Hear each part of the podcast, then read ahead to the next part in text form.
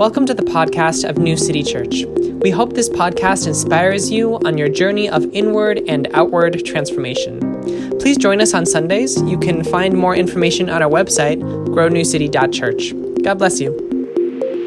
It is an honor and a privilege to be able to gather together in community, proclaiming the good news of God, the liberating news of God, even in the midst of some real complex and horrifying current events going on uh, in our country and around the world. Of course, in particular, we remember what is happening in Palestine. And uh, I'll talk about it a little bit more in my sermon, but um, I know that there's several New City community members who are directly impacted by um, the violence in Israel and the violence happening in Gaza. So um, our prayers are with you, and uh, we strive to be in solidarity with all those who are marginalized. Um, so, uh, with that in mind, the, and maybe that's that's a perfect kind of like tone set for what it means to be Christians in Advent. Um, Advent is the season of preparation for Christmas. And so it's kind of like how we as a community start preparing our hearts for Christmas time. And uh, typically, you know, traditionally we wouldn't sing Christmas songs until Christmas, and we would sing Advent songs, and we would talk about um, uh, yearning for God and creating space for God and trusting God, even when God isn't readily visible or apparent. And I think this is particularly true, a particular uh, spiritual practice for people who are living in conflict zones, uh, for people who are experiencing uh, just what human evil can bring to the world. And uh, an Advent posture is one witnessing that while having a hope that God's love is um, somehow going to provide a salvation from that or something beyond that, that a hope that somehow the evilest part of humanity will not define this human story. You know what I mean? So that's the Advent posture. And as we get into our sermon today, I want you to continue to be active in the chat, prayerfully considering how prayer and Advent and all of these things might mix together with how you're experiencing the world right now. Um, so, we are going to actually have two scripture readings today, two scripture readings. The first is uh, Exodus 19, and you'll see pretty quick why I want to have two. Um, this is Exodus 19, 16 through 20. Uh, Exodus is from the Pentateuch, so it's one of the first five books of the Bible, very, very, very, very, very early on. Um, think like Moses, and uh, if you were there for our Exodus sermon series, all of that. And so um, this is um, right in the middle of a scene because I just want to show you a couple details, bring your attention to a couple details um, without having to explain the whole context of this. But um, uh, listen to kind of how God is moving in this. On the morning of the third day, there was thunder and lightning, as well as a thick cloud on the mountain and a blast of a trumpet so loud that all the people who were in the camp trembled. Moses brought the people out of the camp to meet God. They took their stand at the foot of the mountain. Now all of Mount Sinai was wrapped in smoke because the Lord had descended upon it in fire. The smoke went up like the smoke of a kiln, while the whole mountain shook violently. And seen. So that was uh, the Exodus reading. And uh, there's a whole, that's part of a, a, whole larger story about Moses and the people encountering God on Mount Sinai, promises fulfilled, all that stuff. But what I wanted to bring your attention to is just how um, uh, palpably, dramatically, sensorially, visually, auditorially, God showed up in that moment. Because in this Exodus scene, God is like very visibly moving through the world as characterized by like uh, natural events, earthquakes and mountains and smoke and all that stuff. The text says that it was so potent that people were trembling right? Like so obvious that the people were trembling. So uh, that's in the Pentateuch, like I said, one of the first five books of the Bible. And it, it was a very formative image of God for uh, kind of the Israelite nation. And so, uh, kind of thinking, thinking back uh, through the traditions of Adam and Eve, and then, you know, fast forward to Joseph, and then to Moses, and then later to Joshua, and later to David. Like all of these uh, stories shaped an imagination of how God shows up to the world, which by the way, it kind of at its core is like a, a, a what are those called in high school when you would read the um, the notes of about a book instead of actually reading the book, the cliff notes, like how people have experienced God showing up to the world is like the cliff notes of what the Bible is, by the way. Um, so, so in Exodus, we have this story that's visceral, potent, and causing people to tremble and then we have our second reading, Isaiah. This is way, way, way, way, way, way later. Um, Isaiah 64, 1 through 9. Isaiah um, is uh, actually like three parts that is um, the long, put together the longest prophetic text. It's, uh, this particular part is like after uh, the rise and fall of the Israelite nation, and then there is exile and all that stuff. So this is way after, but the theological image of who God is and how we should perceive God was still in the collective memory of the people. So this is Isaiah 64, 1 through 9.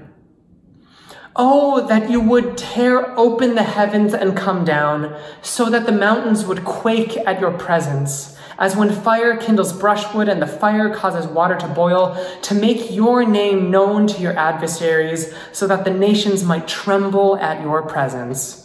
When you did awesome deeds that we did not expect, you, you came down, the mountains quaked at your presence. From ages past, no one has heard, no ear has perceived, no eye has seen any God besides you, who works for those who wait for him. You meet those who gladly do right, those who remember you in your ways.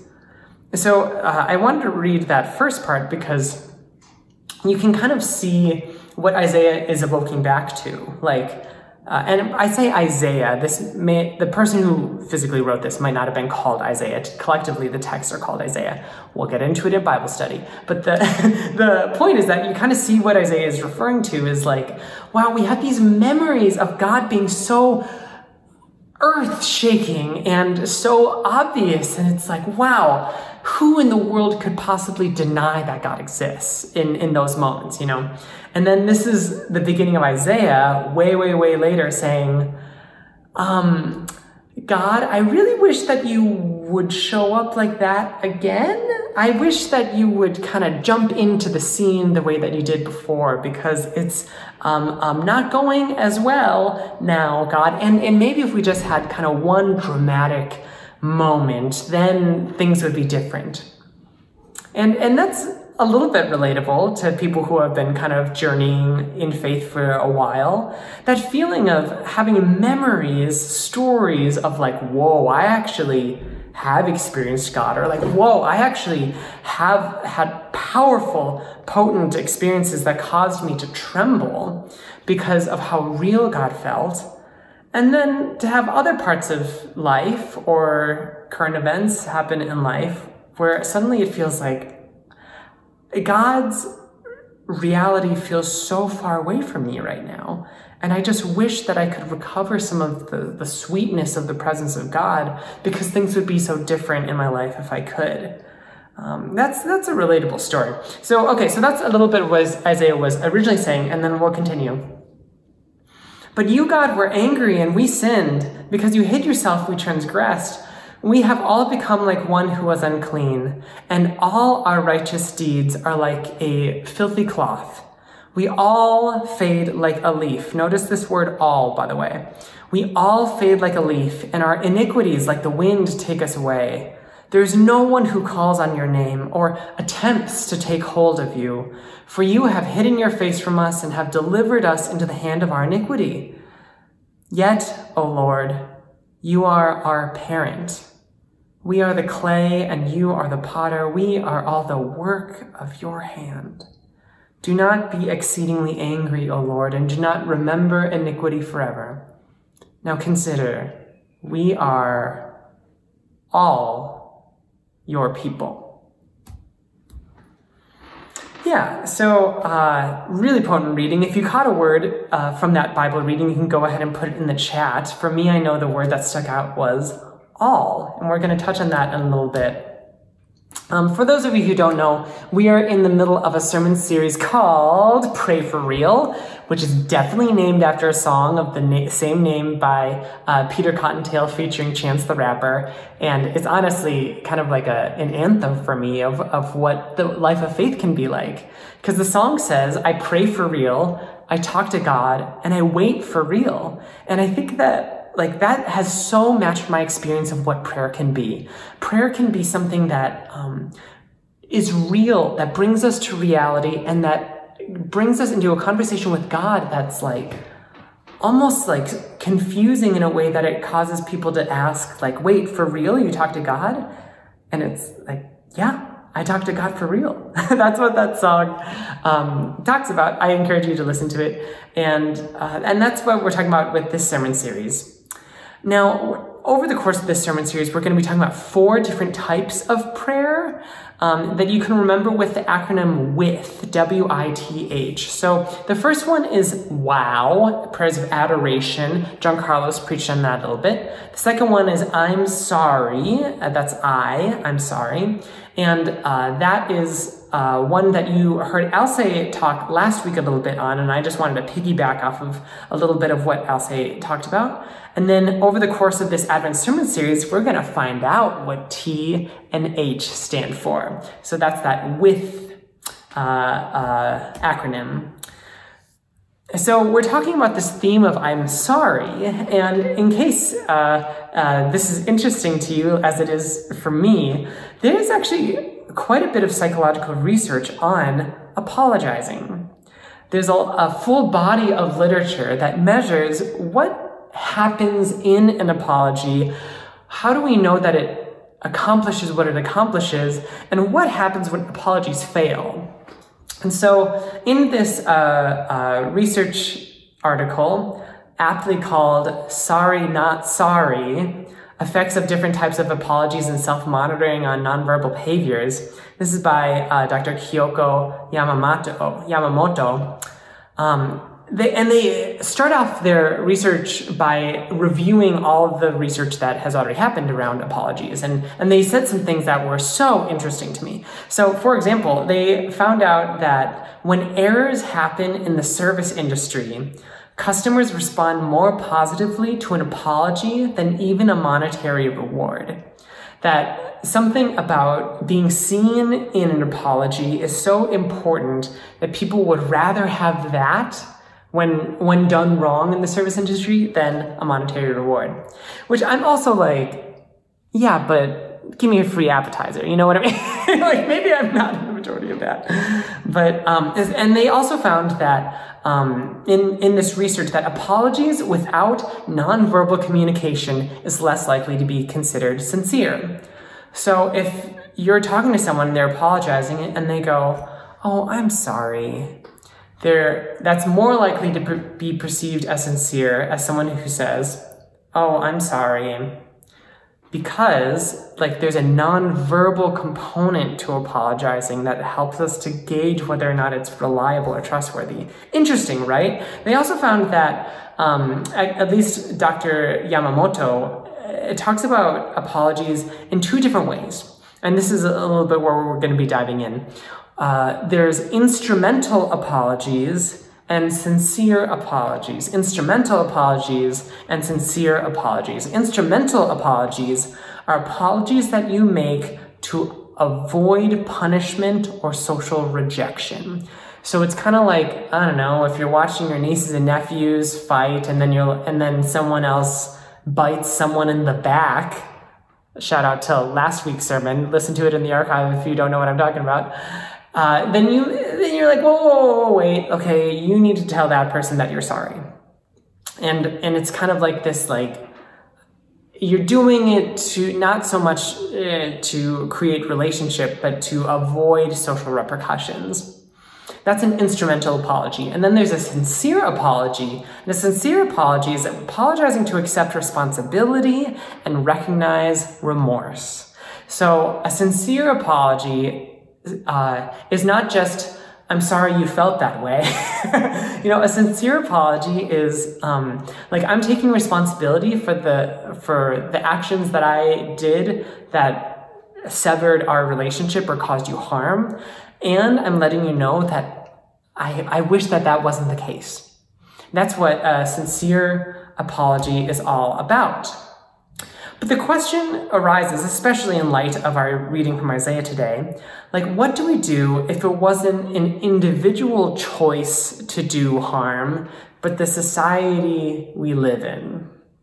What do we do when the apology isn't just about like what I did as a person, but what we collectively as a society did. This feels especially pertinent to the US's relationship to what's going on in Israel Palestine.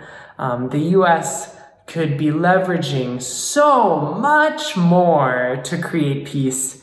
ah! Oh my gosh, um, to be talking, well, not only uh, because the US is funding Israel, but also because the US has uh, relationships with Turkey and Qatar that both have influence with Hamas. Like, we have to insist that there's more. And so, what happens when it's not just like any one particular person's uh, uh, apology to issue, but what happens when it's our society? This is something that I think about a lot, um, especially lately, not only because of current events, but because I was tasked with putting together um, kind of a uh, apology initiative. Let me explain. So in uh, 2022, uh, I co-authored some legislation along with a group, an advocacy group called Minnesota Methodists, that um, uh, it was legislation asking the Minnesota Annual Conference of the United Methodist Church to create a storytelling space for LGBTQ people who have experienced harm within Minnesota uh, in United Methodism. Uh, the reason why this is important is because uh, since really the early 70s, the United Methodists have had a policy that says, I mean, trigger warning, that homosexuality is incompatible with Christian teaching. Um, and huge, I mean, that, that's kind of like a United Methodist denominational stance. Some of you don't know this, by the way, because you're like, um, I'm looking at a ordained pastor who's United Methodist, and he's not really seeming like he he seems pretty gay.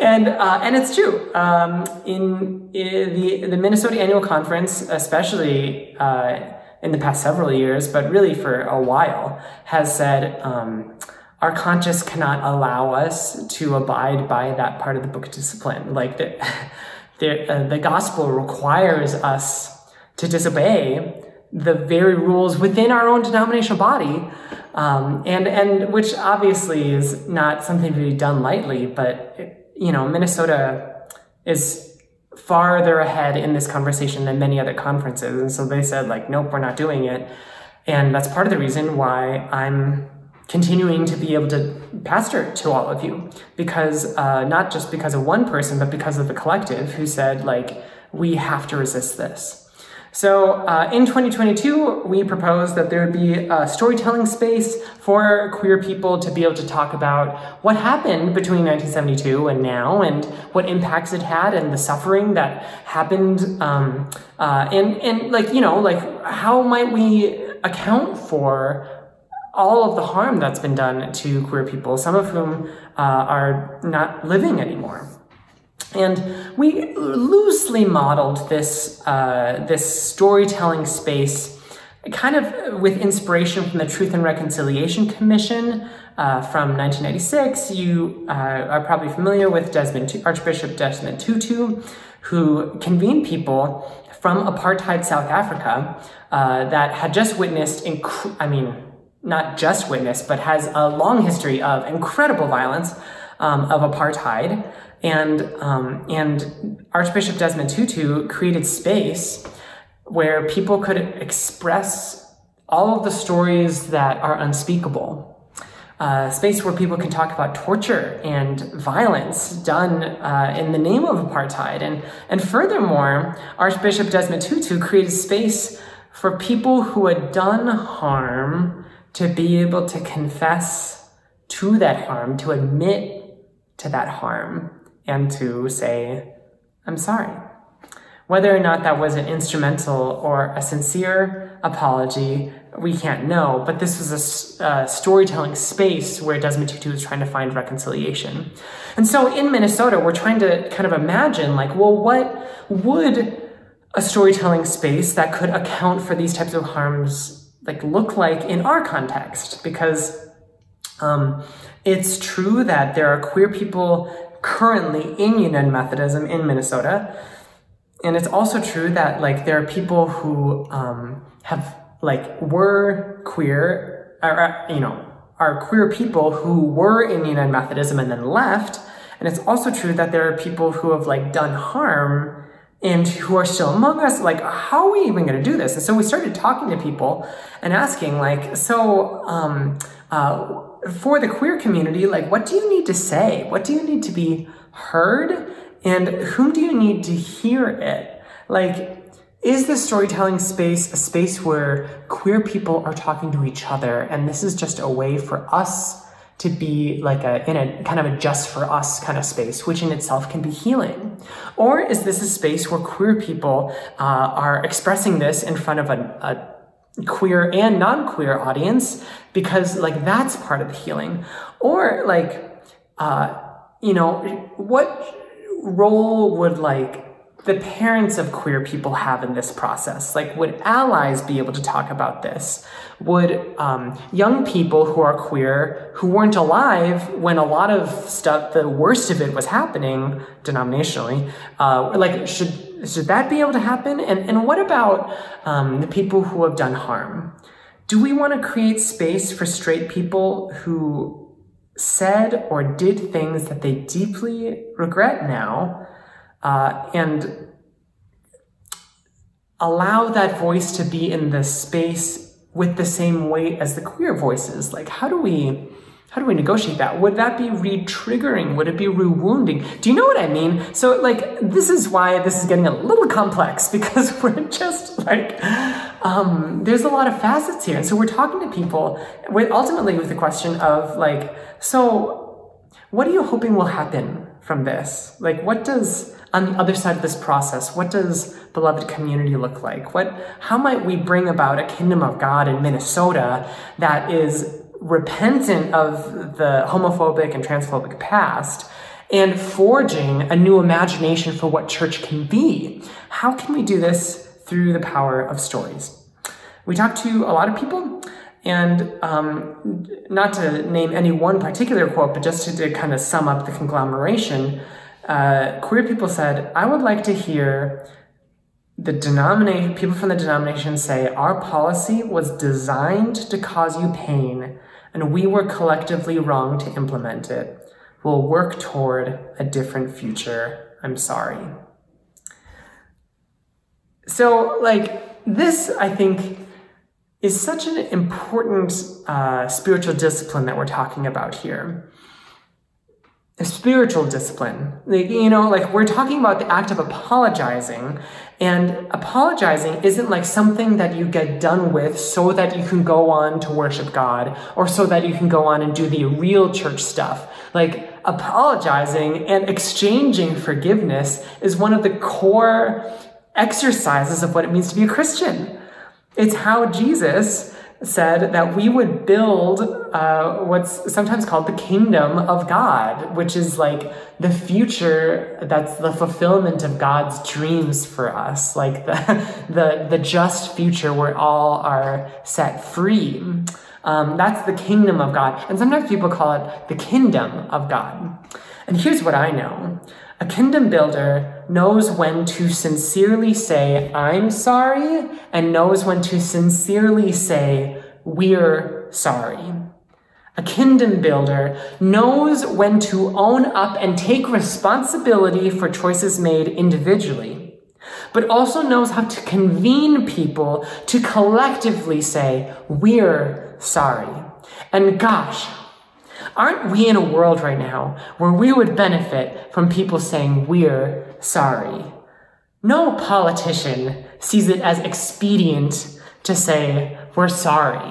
At least, um, uh, not we're sorry without something that is slipping right into the spot, right? Like we're sorry, so don't worry, we're gonna do this, or we're sorry, so just vote me in, and then we're gonna do this. Like it's it's uh, instrumentalizing uh, apologies yet again. There's no um, uh, uh, um, public figure in our life, influencer especially, who's advocating for people to say like even if we don't know the solutions, we're sorry. We're sorry. We're sorry that we haven't figured out as a society how to have a place where everyone can sleep safe uh, underneath a roof with the heat that they need. We're sorry that there are children who are starving. We're sorry that there's war. We're sorry that there's genocide. And, and that's not to say that the solutions are simplistic, especially with Israel Palestine, y'all. Like, this is not a simplistic or even dualistic moral analysis. Like, it's deeply historical and deeply complex. But we can start by saying we're sorry. And we're sorry that through this like interwoven garment of destiny, all of humanity has not learned to care for each other in a way that reflects God's beloved community. We're sorry. Mm. A kingdom builder knows when to say, we're sorry sincerely, and knows that apologizing is not simply a recognition of weakness and that it's not the end, but rather the apology creates the spiritual space the emotional seed bed to then be able to move into something that looks a little bit more like peace. And Isaiah's text today that we heard earlier is an example of saying, we're sorry to God. Uh, there is a uh, biblical scholar, Dr. Wendland in um, Iowa, who is talking about uh, this Isaiah text in Hebrew. And something that she says is that the way that it's um, uh, semantically written out, the phrase all of us, remember that word all that I called your attention to when we were reading it? That all is almost um, awkwardly or like visibly tacked on to the end of all of these sentences. And so, for example, uh, when Isaiah says, We are all like one, we are all like one unclean, all of us, like saying, like, God, we've done something that has harmed the relationship between you and humanity. And we're saying all of us, like something feels amiss. And this is profoundly un-American. So like delve into this, right? Like, like our society has somehow missed the mark, God, and that uh, has put us into a, a spiritual place that feels unclean. So like all of us, God, we're sorry you know, all of us. Uh, there's another part of that Isaiah that uh, reading, verse 6, that talks about we're drooped like a withered up leaf, all of us. God, the soul of our society has withered like a leaf that is not watered correctly, like most of the leaves in Tyler Sit's apartment right now. Like we're drooped we're um, um, lost our vital power. We've lost the ability to catch sun. Uh, we're drooped like a leaf, all of us. And I think that's so important, uh, that observation, because it's really trying to name like what a prayer of collective confession looks like. We're sorry. And when we say, I'm sorry to God, or we're sorry to God, we can remember that apologizing is about taking responsibility, and responsibility means that we do have choice.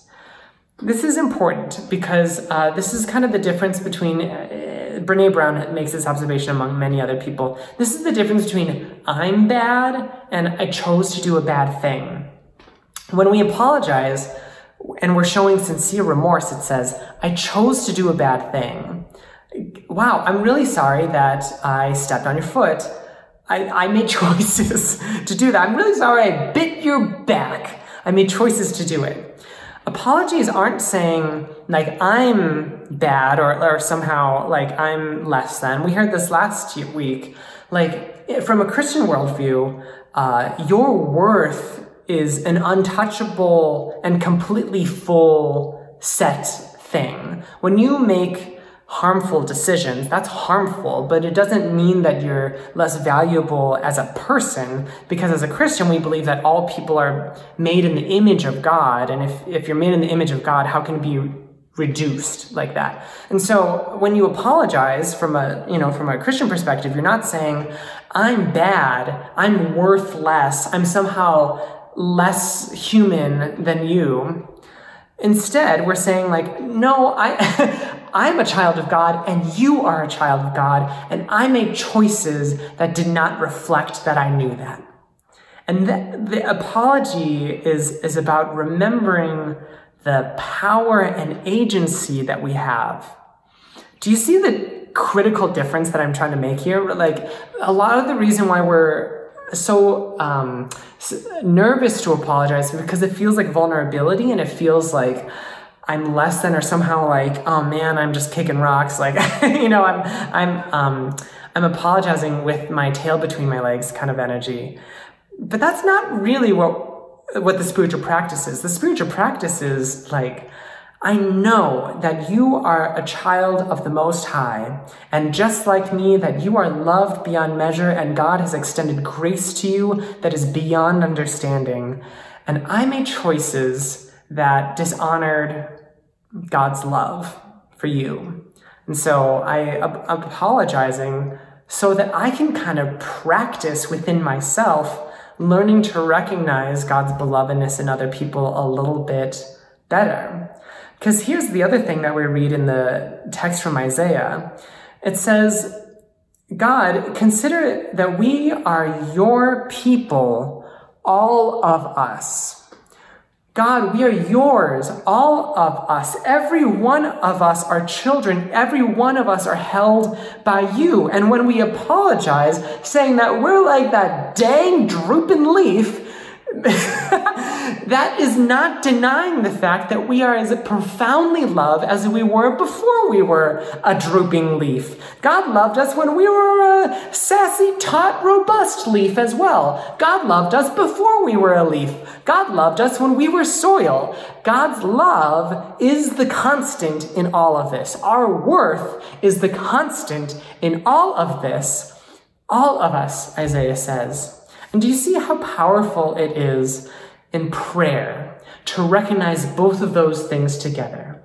To say, God, I am so sorry that we have not figured out how to recognize Palestinian children with the same belovedness that you do, while also saying, and God, I recognize that as a society, we are beloved by you and we've received grace from you, that means that there is hope, that there is another way. Because the reduction of humanity at the hands of uh, people is never going to be greater than the love that God has poured out on all of us so abundantly in every moment of every day. You know, I consider um, just as this news keeps pouring in, uh, the the hate crimes that are happening against Palestinians in the United States, the students in Vermont who were shot, the uh, child who was. Um, uh, so many trigger warnings. The child who was uh, uh, murdered in front of his mother in uh, Illinois. Um, and I'm also aware of statistics like, was it like 75% of Jewish college students in the United States have experienced something anti-Semitic or heard something anti-Semitic since uh, October 10, October 7th. like um, the rise of Islamophobic and anti-Semitic violence is cause for us to say we're sorry to God and to each other, certainly, but to, to God to say, uh, God, we know that you created all of us and that you love all of us. And yeah, it's true that Christians and Muslims and Jews have some key differences, some key beliefs that are, in some cases, kind of like mutually exclusive from each other. But as, as a Christian who truly deeply leans on Jesus, I can't help, I can't resist believing that the God who made me, who forgives me, who loves me, despite all of the houseplants that I've killed and all the other terrible choices that I, am complicit in as being an American, and you know, like if the God who made me can show the unrelenting love that she has for me every day, then surely uh, someone who believes differently than I am deserves just as much love, merits just as much grace, and it belongs just as deeply into God's family. Because if uh, we start doing this like um, um, uh, uh, meritocracy of heaven, then we disempower the God who saved us. If we start saying that we can earn our way into God's love, then we disempower and truly minimize God in the situation. I would rather believe highly about God's love. I would rather believe highly of Jesus' grace and believe that if grace and love is sufficient and extended to any one of us, then it is sufficient and extended to all of us. And therefore, from that, we can go about creating a new world that reflects that love that is not up for debate. Amen. Amen.